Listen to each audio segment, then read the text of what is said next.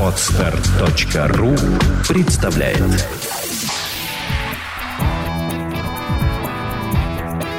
Александра и Андрей Капецки в лучшем психологическом подкасте «Психология, мифы и реальность».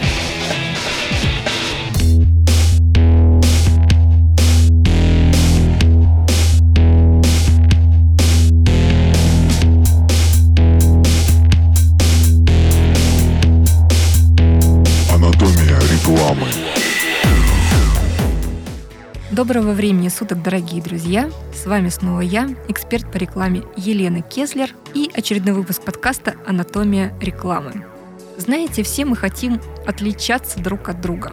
Все мы хотим выглядеть как-то необычно, чтобы на нас обращали внимание и запоминали только нас. Но почему-то при этом стараемся быть частью толпы.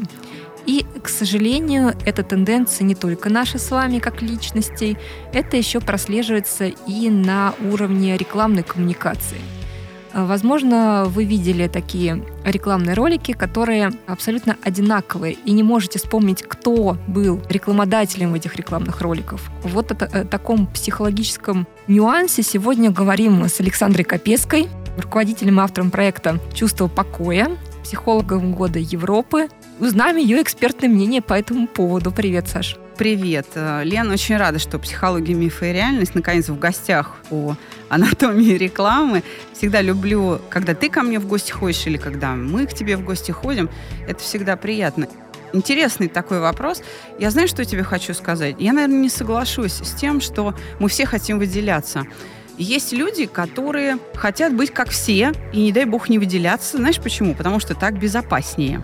То есть не все хотят выделяться. Многие люди подражают другим, считая, что так лучше. Или считая, что я сам не могу ничего выдумать. Поэтому я беру готовые решения. На этом, например, основано, как я понимаю, сейчас меня поправишь, Мгм. может быть, я не права, так называемый партизанский маркетинг, когда берется из другой отрасли решение готовое и применяется для себя. Ну, вообще, я хочу сказать, что э, обычно в рекламе берутся готовые решения, потому что мы все живем в ситуациях готовых решений, они помогают нам ориентироваться в этом пространстве. да. Они э, называются у нас архетипами. Вот. Поэтому э, здесь сказать о том, что мы все в чем-то новом, наверное, нет. Что-то новое придумать очень сложно, и даже есть такое мнение, что все уже придумано для нас, это все мы тоже прекрасно знаем. И повторение мать учения, и то, что модно было 10-20 лет назад, сейчас опять входит в моду. То есть все время происходят какие-то реплики на то, что уже было. То ли люди исписались, извините, так говорит про авторов, да, то есть э, нет никакой творческой искры, то ли творческая искра, с учетом того, что было много-много-много всего придумано, она просто сейчас редкая. Поэтому да, даже я тебе могу сказать, что рекламные решения, они, в принципе, строятся по определенным законам, то у них- тоже есть приемы, как в музыке, там 7 нот есть, вот они, но из них создаются новые музыкальные произведения. Вот также и в рекламе тоже есть эти 7 или больше приемов, и из них тоже создаются свои решения, которые не похожи на другие. А, Но при этом я что имею в виду? Допустим, есть какая-то идея, какой-то тренд. Вот э, некоторое время назад э, были популярны в рекламе рэп-темы. И все, кому не лень, эту рэп-тему пихали. Или Киркоров, там, цвет настроения синий. Им только, мне кажется, ленивый и не использовал эту тему в рекламе. Из-за этого получается, что а, люди похожи. Одно время на экраны выходили рекламные ролики для лекарства с образом ластика. То есть, э, представляешь, в одном рекламном блоке разные бренды с одинаковой вот этой идеей. И я С идеей поним- ластика, с идеей да. ластика, да. И я понимаю, что э, люди-то заплатили рекламным агентствам достаточно большие деньги, чтобы не быть похожими на конкурентов. Это основное из требований стоит придумать креативную концепцию, отличаться от конкурентов. В итоге получается, что все равно выглядит одинаково. И э, я знаю, что некоторые транслируют, что ну, мы используем вот такое решение, потому что это же делает наш конкурент. Значит, это рабочее решение, это никакого риска. А некоторые, наоборот, хотят отличаться и при этом делают то же самое. Вот здесь какой-то такой вот нонсенс для меня. Как в этот момент работают мозги, почему они принимают такие решения и э, почему они не замечают вот этих вот э, одинаковостей. А это засада с мышлением вообще. Это, знаешь, я думаю, что в рамках докторской диссертации, наверное, можно ответить на, на твой вопрос. Ну, э, кстати, вот эта тема, как работают мозги, да, она очень популярна. Это тоже мимикрия под, э, под всех остальных. Я просто говорю другое, хотя на ту же тему. Сейчас э, те, кто нас слушают и кто увлекается э, темой нейрофизиологии, э, они начнут говорить о нейросетях, что там как нейросеть конфигурацию свою меняет, как она там перенастраивается, переподключаются там эти нейроны, там синапсы, в общем и так далее. Но да, говорить будут точно так же э, об одном и том же. То есть все равно не получится инаковости. И я не могу тебе сказать, как работают мозги, потому что я не специалист по, по По рекламным мозгам. нейрофизиологии.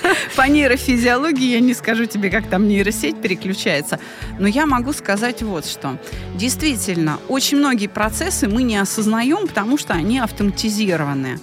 А, Автоматизированы они за счет большого количества повторений. Ну, стереотип уже у нас становится, стереотипное поведение. Да, стереотип в физиологии это, например, выученное поведение. Его как-то не называют стереотип, это больше, знаешь, из гуманитарных наук. Но суть одна, да. То есть явление мы сейчас с тобой описываем идентичное. Выученное поведение – это что такое? Это образовавшаяся уже структура поведенческого акта. То есть последовательность операций, которые становятся поведенческим актом, которым мы наблюдаем, который можно наблюдать уже как-то фиксировать. То есть получается у нас человек, как кролик, например, в свете фар, он же Да. бежит вот по этой вот полосе, потому что он не знает, что за, за этой вот коридором света есть что-то еще. Для него вот этот только коридор света существует, и все. И он Да. больше ничего не видит. И бежит он не нарочно. Именно потому, что он так привык. И даже если он хочет а, спастись, то он, а, он действительно не видит того, что справа и слева. То есть он бы и хотел увидеть, но он не может. Автоматизм – это большая засада. Именно это является основной проблемой в психотерапии. Как прервать автоматизм? Их вот ищут способ и не могут найти. Я так скажу, автоматизм-то это неплохо, то есть это хорошо. Это позволяет нам сократить время на обучение. Что такое автоматизм? Это когда функция внимания отключается. И я делаю что-то, не обращая на это внимания. Так вот, чтобы сделать нечто инаковое, нужно это внимание обратно включить. А вот это трудно. Если структура сложилась, поведение сложилось, способ мышления уже сложился, то нужны очень э, такие ну, специфические усилия, чтобы сделать что-то другое. Смотри, ведь все те, кого мы обсуждаем, не знаю, МТС, Билайн, там большая тройка, да, эм, Мегафон, они делают рекламу Одинаковую. да, почему? А они все внутри одной культуры находятся, на одном рынке находятся. Они выросли в одной и той же среде, существуют в одной и той же среде. Это одни и те же люди. С точки зрения, что они все в этой э, сотовой связи. А, то есть ты думаешь так, а, значит, директор по маркетингу Мегафона перешел в другую компанию МТС и делает то же самое, потому что на это же работало. Например, да. То есть он просто, он ничего другого не... Он все равно в этом кругу крутится. Вот, грубо говоря, чтобы в большой тройке появились новые решения, нужно, чтобы директором по маркетингу в одной из них стал человек, я не знаю, из нефтегаза, да, или футболист. То есть нужен другой человек, который по-другому на это смотрит. Тогда появятся другие решения. Я тебе могу сказать, что... э, Даже не так. Человек не из рекламы, а просто фантазер какой-то.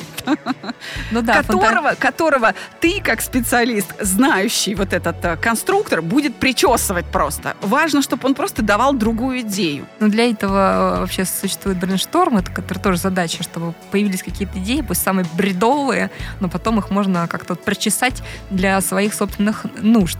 Я вообще немножко про другое хотела сказать, что Возможно, ты удивишься, а может быть нет. Э, Вероятно, вот эта вот история с эм, стереотипами, с шаблонным поведением, она вообще очень давно э, и в рекламу тоже закралась, и это заметили не только мы, но и наши, естественно, э, зарубежные коллеги, которые на рынке рекламы достаточно давно, подольше, чем мы находимся. И я вот в момент изучения вообще, как люди подходят к разработке креатива, нашла такой метод. Жан-Мари Дрю написала книжку «Ломая стереотипы». И там очень интересный метод. Мне кажется, он прям вот э, людям, которые занимаются рекламой, точнее, со стороны клиента, которые оценивают решение, которое принесло креативное агентство, он очень подойдет. Он очень простой, на первый взгляд. Вот, э, мы можем прям с тобой поиграть э, в Давай. эту историю в прямом эфире, и наши Давай. слушатели тоже. Вот смотри, как я уже сказала, все мы живем в стереотипах. И мы этого не сознаем, потому что ты говоришь, есть автоматизированное поведение. Но эти э, стереотипы, они, как знаешь, такие точки на карте, мы по ним ориентируемся. То есть мы знаем, что инопланетянин это зеленый человечек, э, что автобус выглядит вот так, иначе мы не поняли бы, о чем идет речь. Мгм. И такие стереотипы есть, э, ну, есть потребительские стереотипы, Так. э, в которых мы говорим, э, что хорошо, э, дешево не бывает. То есть мы, если видим товар в дорогом магазине по супер низком цене, мы к нему подозрительно относимся. Что-то нам хотят тут подсунуть, где-то тут собака порылась. Вот примерно вот, вот таким образом. А, Есть э, стереотипы маркетинговые, которые, э, ну, например, что есть ряд товаров, которые просто сложно рекламировать, например. И есть стереотипы рекламные. А, Если посмотреть, взять категории товаров, то можно увидеть, что автомобили э, всегда рекламируются так, чтобы показать автомобиль. Да. Очень, очень, э, очень редко бывает реклама, которая, в которой не показывается автомобиль, в принципе. Она очень выделяется, но вот есть такой стереотип, что в недвижимости нужно показывать ту недвижимость, которую ты рекламируешь. Да. И люди привыкли. Есть и более такие глубокие стереотипы, например, шампуни. О чем обычно говорят шампуни? Хороший вопрос. Про перхоть говоря. Ну, Про ну, то есть они, что, они, что они обещают? Э, Здесь стереотип идет в обещаниях потребителя. То есть как мы рекламируем шампунь. Шампунь Что ну, ты будешь выглядеть хорошо. твои волосы. Да, есть, твои волосы, твоя голова будет выглядеть хорошо. да, э, они были сухие и ломкие, а теперь они мягкие, пушистые. Да, мягкие, пушистые, да. И без перхоти. вот. И, и без перхоти, да, и прочее. Так вот, этот э, Жан-Мари Дрю сказал, что давайте сделаем вот каким образом. Мой метод очень простой, работает вот так. Вот мы выявляем этот стереотип, о чем, э, в принципе, говорит э, реклама в этой товарной категории. Вот мы выяснили для шампуней, она говорит про то, что, используя наш шампунь, неважно какой марки, у вас волосы будут либо пышными, либо они будут э, Либо нежирными, гладкими, да. либо гладкими, либо прямыми, если вы хотите выбрать. Ну, то есть все в категории вот этой вот, что этот шампунь сделает ваши волосы какими-то. Говорит, Вот наш стереотип. Следующий шаг, который мы делаем, мы говорим себе, мы не будем в нашей рекламе говорить про вот эти стереотипы. Мы не будем говорить про волосы. Да, про то, что наш шампунь каким-то образом действует на волосы. И третий шаг. Казалось бы, очень простой. О чем нужно говорить в таком случае в рекламе шампуня? Не знаю. Понимаешь, я же тоже член этого общества. Да, У меня да, тоже да. есть свои стереотипы. И а, очень, я, это то, о чем я говорила там пять минут назад, Мгм. что нужны какие-то очень специальные меры, нужно меня поместить в какие-то специальные условия, чтобы я это родила. О чем мы будем говорить?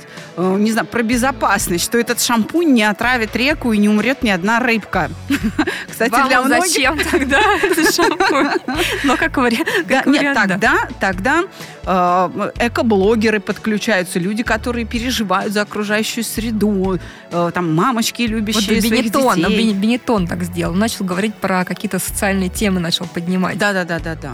А здесь, на самом деле, ну да, можно таким путем пойти, то есть совсем отключиться. А можно все-таки продать это потребителю, который, которому этот шампунь нужен, которому он понравится. Знаешь, как, как предложил человек это сделать? Как? Реальный кейс, я тебе рассказываю. Давай, давай, очень интересно. А, Он сказал, мы будем говорить для рекламы вот наших шампуней, я, как обычно, торг- торговую марку не помню, но они есть на рынке, они э, продаются, возможно, вы вспомните. Он сказал, мы будем говорить о том, что, используя наш шампунь, вы получаете наслаждение во время мытья головы. И у него был такой ролик, и, в принципе, сейчас это тоже как бы основная идея этих шампуней проходит. И первый рекламный ролик, который был, э, это был самолет, пассажиры там летели, ходила стюардесса, которая, как обычно, курица или рыба, курица или рыба. И в это время из кабинки туалетные доносились такие вздохи, ахи. И вот э, стюардесса подходит к очередной пассажирке и говорит, вам что? Он говорит, мне то же самое. И этот раз, и, этот шампунь, А да, да, да. Да, попробуйте, вы получите наслаждение просто от мытья головы. То есть мы не, не сказали, что он сделал волосы каким-то, но мы эмоцию это получили, там, нам хочется, да, но хочется попробовать, а что же там такое, что за, за счет чего это наслаждение происходит. Вот пример, и он реально очень сложный, потому что я когда на встречах со своими студентами задаю этот вопрос, говорю, давайте, вот мы не будем про это говорить. Все равно все говорят про то, как он влияет на волосы. Все равно. Там кто-то кончики, кто-то... Но это все равно про волосы. Давайте что-то другое. И тишина. Да, и знаешь, э, дальше я тебе скажу, что надо делать. Нужно дать время. Понимаешь, вот эта одинаковость вот эту толпу идем все в одну сторону, хотя э, вс- все друг другу говорят, что мы идем не туда, куда вы, но все по пути. Потому что времени не стало. Мы оцифровались. Ну, как человечество, как э, такой в планетарном масштабе мы оцифровались. И времени не стало. Мы его экономили, экономили, экономили, его не стало. А новое, оно должно вызреть. Вызреть. Ты не можешь, знаешь, вот сейчас заняться сексом и к вечеру родить. Ну, не Вообще можешь. рекомендуют, знаешь, обычно рекомендуют, рекомендуют многие, что нужно как раз заняться сексом, и тогда что-то к вечеру родишь.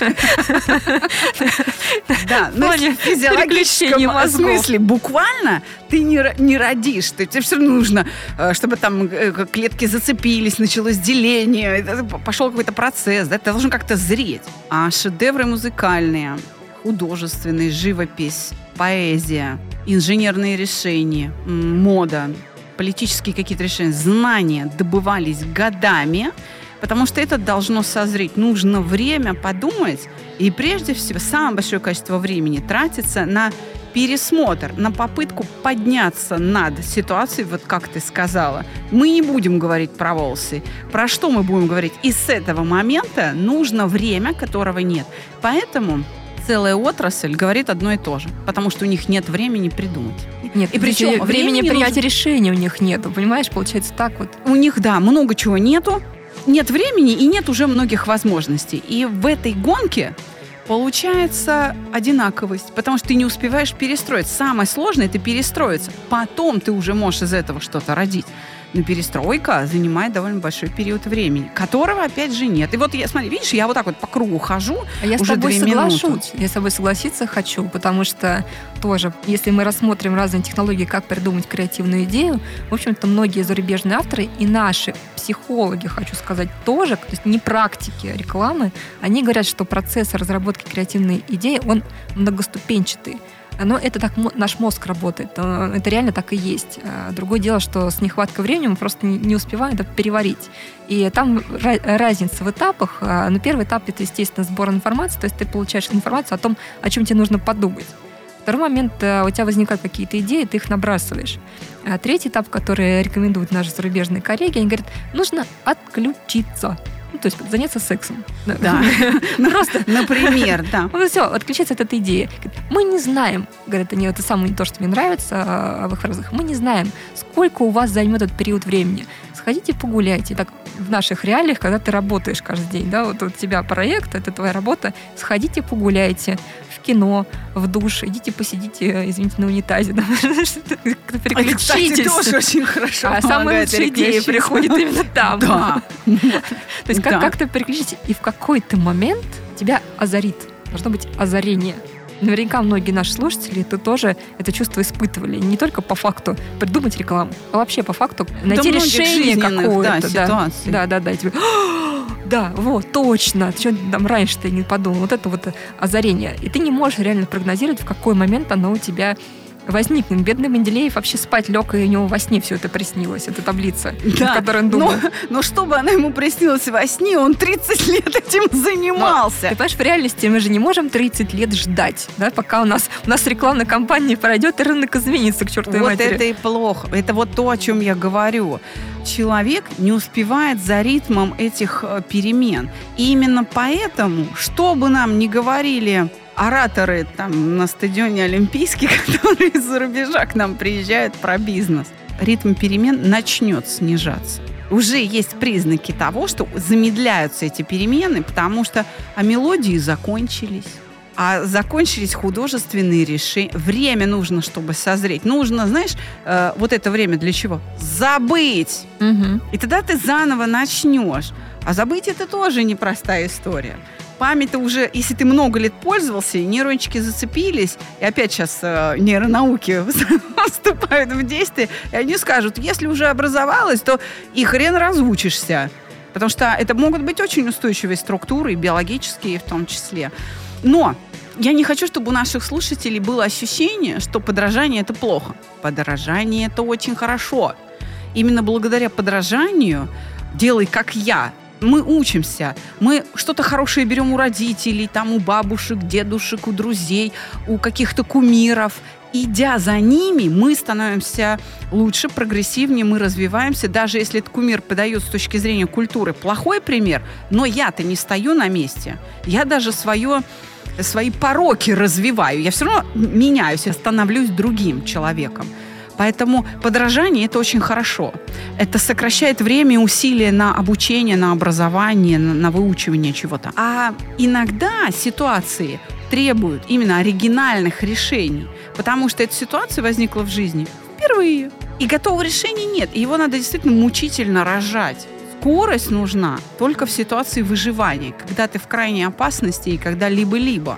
Вот здесь нужно быстро соображать. Э, в большей части нужно хорошо подумать. Не зря русская поговорка гласит «семь раз отмерь, один раз отрежь». Да, или «утро вечера мудренее» время очень нужно, и я бы хотела, чтобы человечество его себе вернуло. Какой хороший посыл. себе вернуло. Верните время! Время на базу, да? Да, время, время креатору. Верните время креатору. Нужно время, чтобы подумать. Но возникает такое ощущение, что на самом деле... Э, это даже так, руки прочь от креатора. Возникает такое ощущение, что э, в режиме цинтнот находятся не только креаторы, но еще люди, принимающие решения, потому что ну, сложно заказчики, себе... Да, заказчики, да, да. да вот, э, и какие-то моменты, мне кажется, им даже не отслеживаются. А взять э, наглядный пример, который сейчас идет по ТВ. Все мы знаем два банка, Тинькофф банк и Райфайзенбанк. Угу. И буквально ну, недавно, не могу сказать, что на днях, но недавно а, вышла реклама, где а, про кредит, где там такая яркая девушка, желтый фон с логотипчиком с черным, она поет и на это, и на то. то есть да, вот такая да, вот да, такой да. Это, это ритм, да, кредит на все, и на это, и на то. И так хорошо зашло, мне где-то говорят, ой, такая классная реклама, Тинькофф банк. Это Тинькофф банк? Вопрос?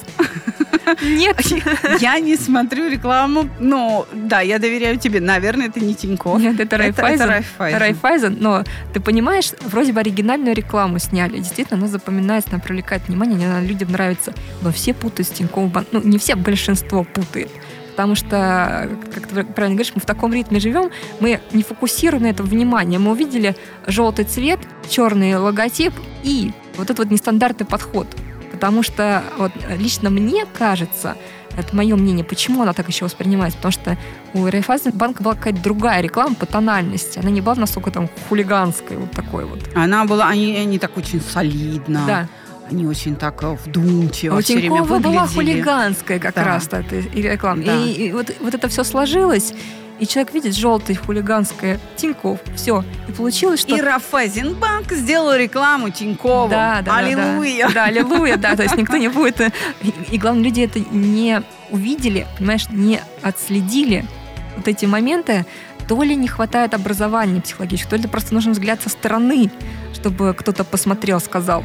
Потому что э, я больше чем уверена, что внутри компании принималось решение. Э, к сожалению, наши дорогие рекламодатели, ну, как, наверное, счастливые мамы и папы, страдают одним нюансом. Они считают, что у них дети самые лучшие, то есть их бренд самый лучший, он не похож ни на какой другой.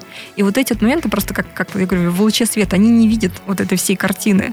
Да, то есть э, как? Ну как можно Рафайзенбанк, там же логотип другой. Вот по цветовому решению тот же самый. Вот прям мимо человека промелькнуло, он считал поверхностную информацию и все, и сделал вывод. Я могу сказать, как исправить ситуацию хотя бы частично или хотя бы предпринять попытку исправить ситуацию. Нужно изменить представление о том, что такое развитие. Ведь инаковость нужна для развития бренда. И нужно вспомнить, что развитие – это философская категория.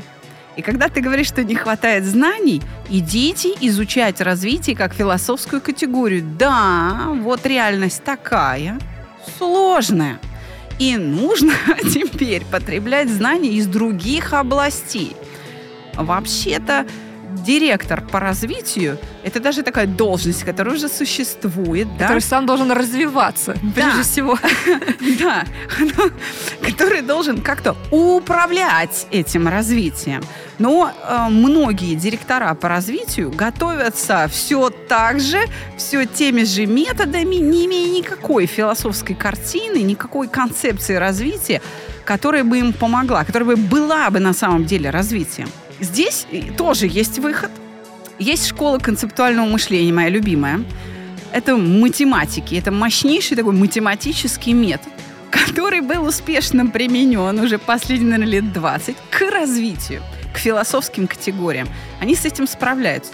Так вот, если идти учиться на директора по развитию к концептуалистам, это будет совершенно другой набор знаний, это будет другое представление о развитии. И этот директор по развитию, освоивший такие, ну, как бы, знаем, более точные о развитии, да, имея под этим еще и математический аппарат, он знает, что будет делать? Он будет ломать к чертовой матери эти стереотипы. То есть на самом деле истинная функция директора по развитию – ломать, а не строить. Прям вот ломать и заново, ломать и пусть заново. И тогда компания будет развиваться. Да, она будет периодически на грани выживания, но не с точки зрения финансов, а с точки зрения эмоций. Не все будут сотрудники выдерживать. Кто-то будет уходить из компании в момент такого слома, концептуального слома, да. Но это и хорошо это и будет следующим э, шагом, то есть, вернее, условиями для следующего шага. То есть компания будет избавляться от стереотипно мыслящих людей кто не может перестроить, все, набралась новая команда, и мы по-другому живем.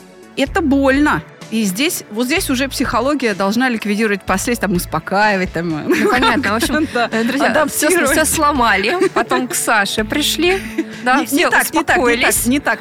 Успокоились, приготовились, ломаем. Ну, тогда мы выдержим это. Лучше сначала ко мне, а потом ломать. А то можно и не, и не ликвидировать последствия. Надо людей готовить к таким Но здесь тоже надо, войнам. понимаешь, э, все-таки какие-то ориентиры сохранить, потому что можно так доломать, что в итоге все равно получится неэффективно. Это закон диалектики, никуда мы не денемся. Нельзя менять все сразу. Нельзя менять все сразу. Но генеральную ли идею-то надо заменить. Я про это говорю. Ломать идеологию. Вот чем должен заниматься директор по развитию. Не людей убивать и увольнять. Я не про это. Я тоже не про это. Я же про другое. А, есть другая крайность. Когда люди очень хотят отличаться, они готовы к этим новым решениям, каким-то креативным, они это требуют, говорят, дайте мне креатив, чего не было, в принципе, конкурентов. И такой креатив дают. Но он, получается, понимаешь, креатив ради креатива. Да, это тоже а, плохо. Мой любимый пример. На МКАДе висели щиты некоторое время назад, изображены три богатыря, а, двое на конях, и в середине который на шпагате без коня. Написано, на всех не хватит. Понимаешь, вот что люди рекламировали? И, ну, логотип там был, да, логотип не говорящий про что это. Вот на всех не хватит. Давайте варианты. Какие? Честно, я вот у меня первая идея, что э, ну это это какой-то дефицитный товар, да? Гречка. Но я не думала о продуктах питания. Я подумала, что это какой-то дефицитный товар, который э, связан с, как-то с транспортировкой, с, транс, с перевозками, потому что кони, лошади, транспортное ну, средство. У нас, да. у нас мозги работают по ассоциациям. да, да. никуда не денешься. То есть если, да. если, смотри, как интересно получается. То есть если ломает вот эти вот стереотипы тот, кто делает рекламу, это не значит, что стереотипы... Потребитель поймет. Да, что у потребителя будут они сломаны тоже. Ему такой задачи не стоит. Он вообще не хотел нашу рекламу смотреть. Да, мы привлекли его внимание, сказал, о, круто, прикольно, там, того, там, богатырей без коней. А что рекламировалось? Рекламу запомнили? Да, хорошая запоминаемость. Что рекламировалось-то, ребята? Да, Знаешь, та... что рекламировалось? Таунхаус. Боже. Не, не гречка, таунхаус. Хорошо но это, это даже вот э, я не готова воспринимать. Но нужно определять границы этого креатива. Потому что, конечно, это же рекламное какое-то решение. Оно должно быть доступно для адресата, да. чтобы он готов был воспринять, но через новую ориентировочную активность чтобы реклама вызывала некоторую новую ориентировочную активность, но чтобы сам, сам товар или услуга в этой новой ориентировочной активности узнавался. Да, все-таки были распознаны. То есть сообщение рекламы должно достигать адресата.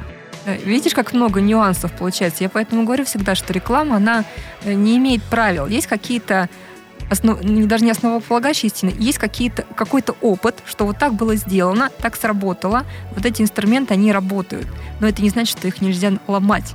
Но когда ты ломаешь, опять-таки нужно смотреть на окружение. Более того, ломка, я уже говорю, необходима. Но опять же, вот нужно границы определять. Вот Райфайзен сломал стереотип, сломал не в ту сторону, попал в Тиньков должен ему денег. Не так, или хотя бы благодарность. Ну, да. Сходить к ним, пожать руку и сказать, братва, Спасибо.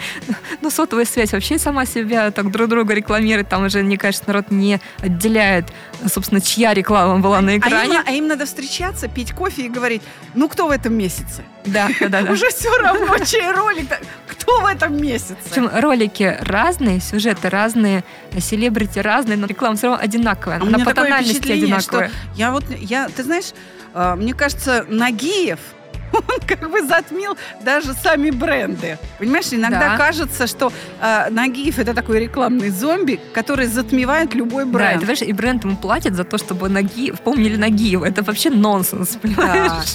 Вот, вот- вот платить. бизнес, который надо делать. Да, да, да. Платите человеку за то, что он, он про тебя рассказал, про потом не прорекламировал забывали, себя. да. Да. про него не забыли, про вас забыли, потому что сейчас уже никто не вспомнит, в каких только компаниях не участвовал Нагиев. Уже, наверное, никто и не вспомнит, э, лицом какого бренда он является. И тут опасность селебрити.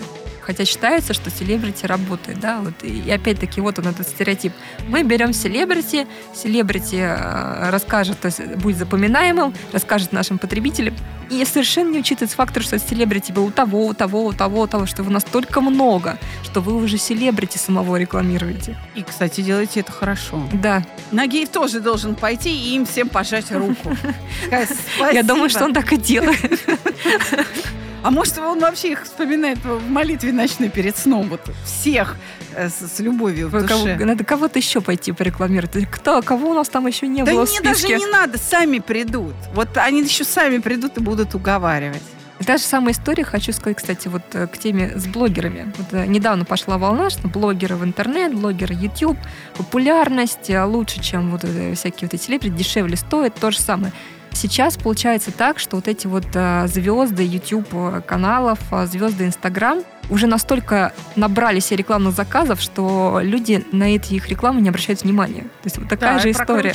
И уже сейчас пошел микроблогинг. То есть берут небольших блогеров, именно потому что там читаемость больше, там цитируемость больше, и там внимание на продукт больше. То есть люди не воспринимают там продукт как рекламу. А на больших как раз идет такая же вот э, история, что не хочется затесаться в этом всем шуме рекламируемых товаров. Хотя они там берут и несколько миллионов. Там, ноги его проще купить, мне кажется. Только хотя прямо с языка сняла. Ну что ж, давай тогда подведем итог какой-то. То есть подражание с точки зрения психологии это неплохо. Это необходимо. Я думаю, что вы, э, товарам, которые выходят на рынок, можно подражать. Есть даже такие стратегии, когда ты следуешь за лидером. То есть ты делаешь ровно то же, что делает лидер, потому что для тебя это дешевле, и у тебя это работает, и тебя запомнят в любом случае. То есть это будет для тебя эффективно. Но если ты хочешь возглавить все это безобразие, то тебе нужно быть кем-то другим. Для этого нужны директора по развитию, которые будут заниматься сломом, сломом идеологии, позиционирования или там э, выработки креатива и так далее, но при этом устанавливать границы этого слома, чтобы все-таки сообщение до адресата, до потребителя, ваше рекламное, было доставлено. И учиться этому надо не у рекламистов, не, не, не в маркетинге, а совершенно брать специалистов из других областей. Вот я предложила школу, математическую школу концептуального мышления, которые с развитием разобрались как с философской категорией. И спустились в практику своими практичными методами да, для того, чтобы помочь, ну, вот, например, рекламной индустрии. Да, в общем, нужна везде свежая кровь. Но э, помните, дорогие мои, что можно и нужно быть похожими, но до определенного момента. В какой-то момент нужно быть собой.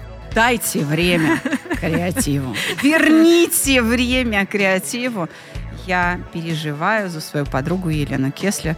Психология, миф и реальность. Очень любит ходить в гости к анатомии. Да. А у нас в гостях была, напомню, Александра Капецкая, э, автор, идейный вдохновитель э, ну, подкаста «Психология, миф и реальность», который можно послушать, проекта «Чувство покоя», психолог года Европы.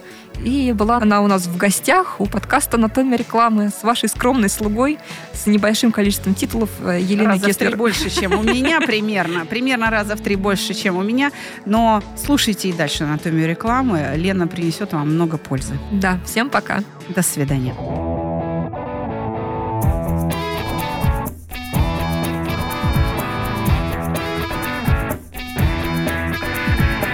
Психология, мифы и реальность. Слушайте каждый понедельник и четверг.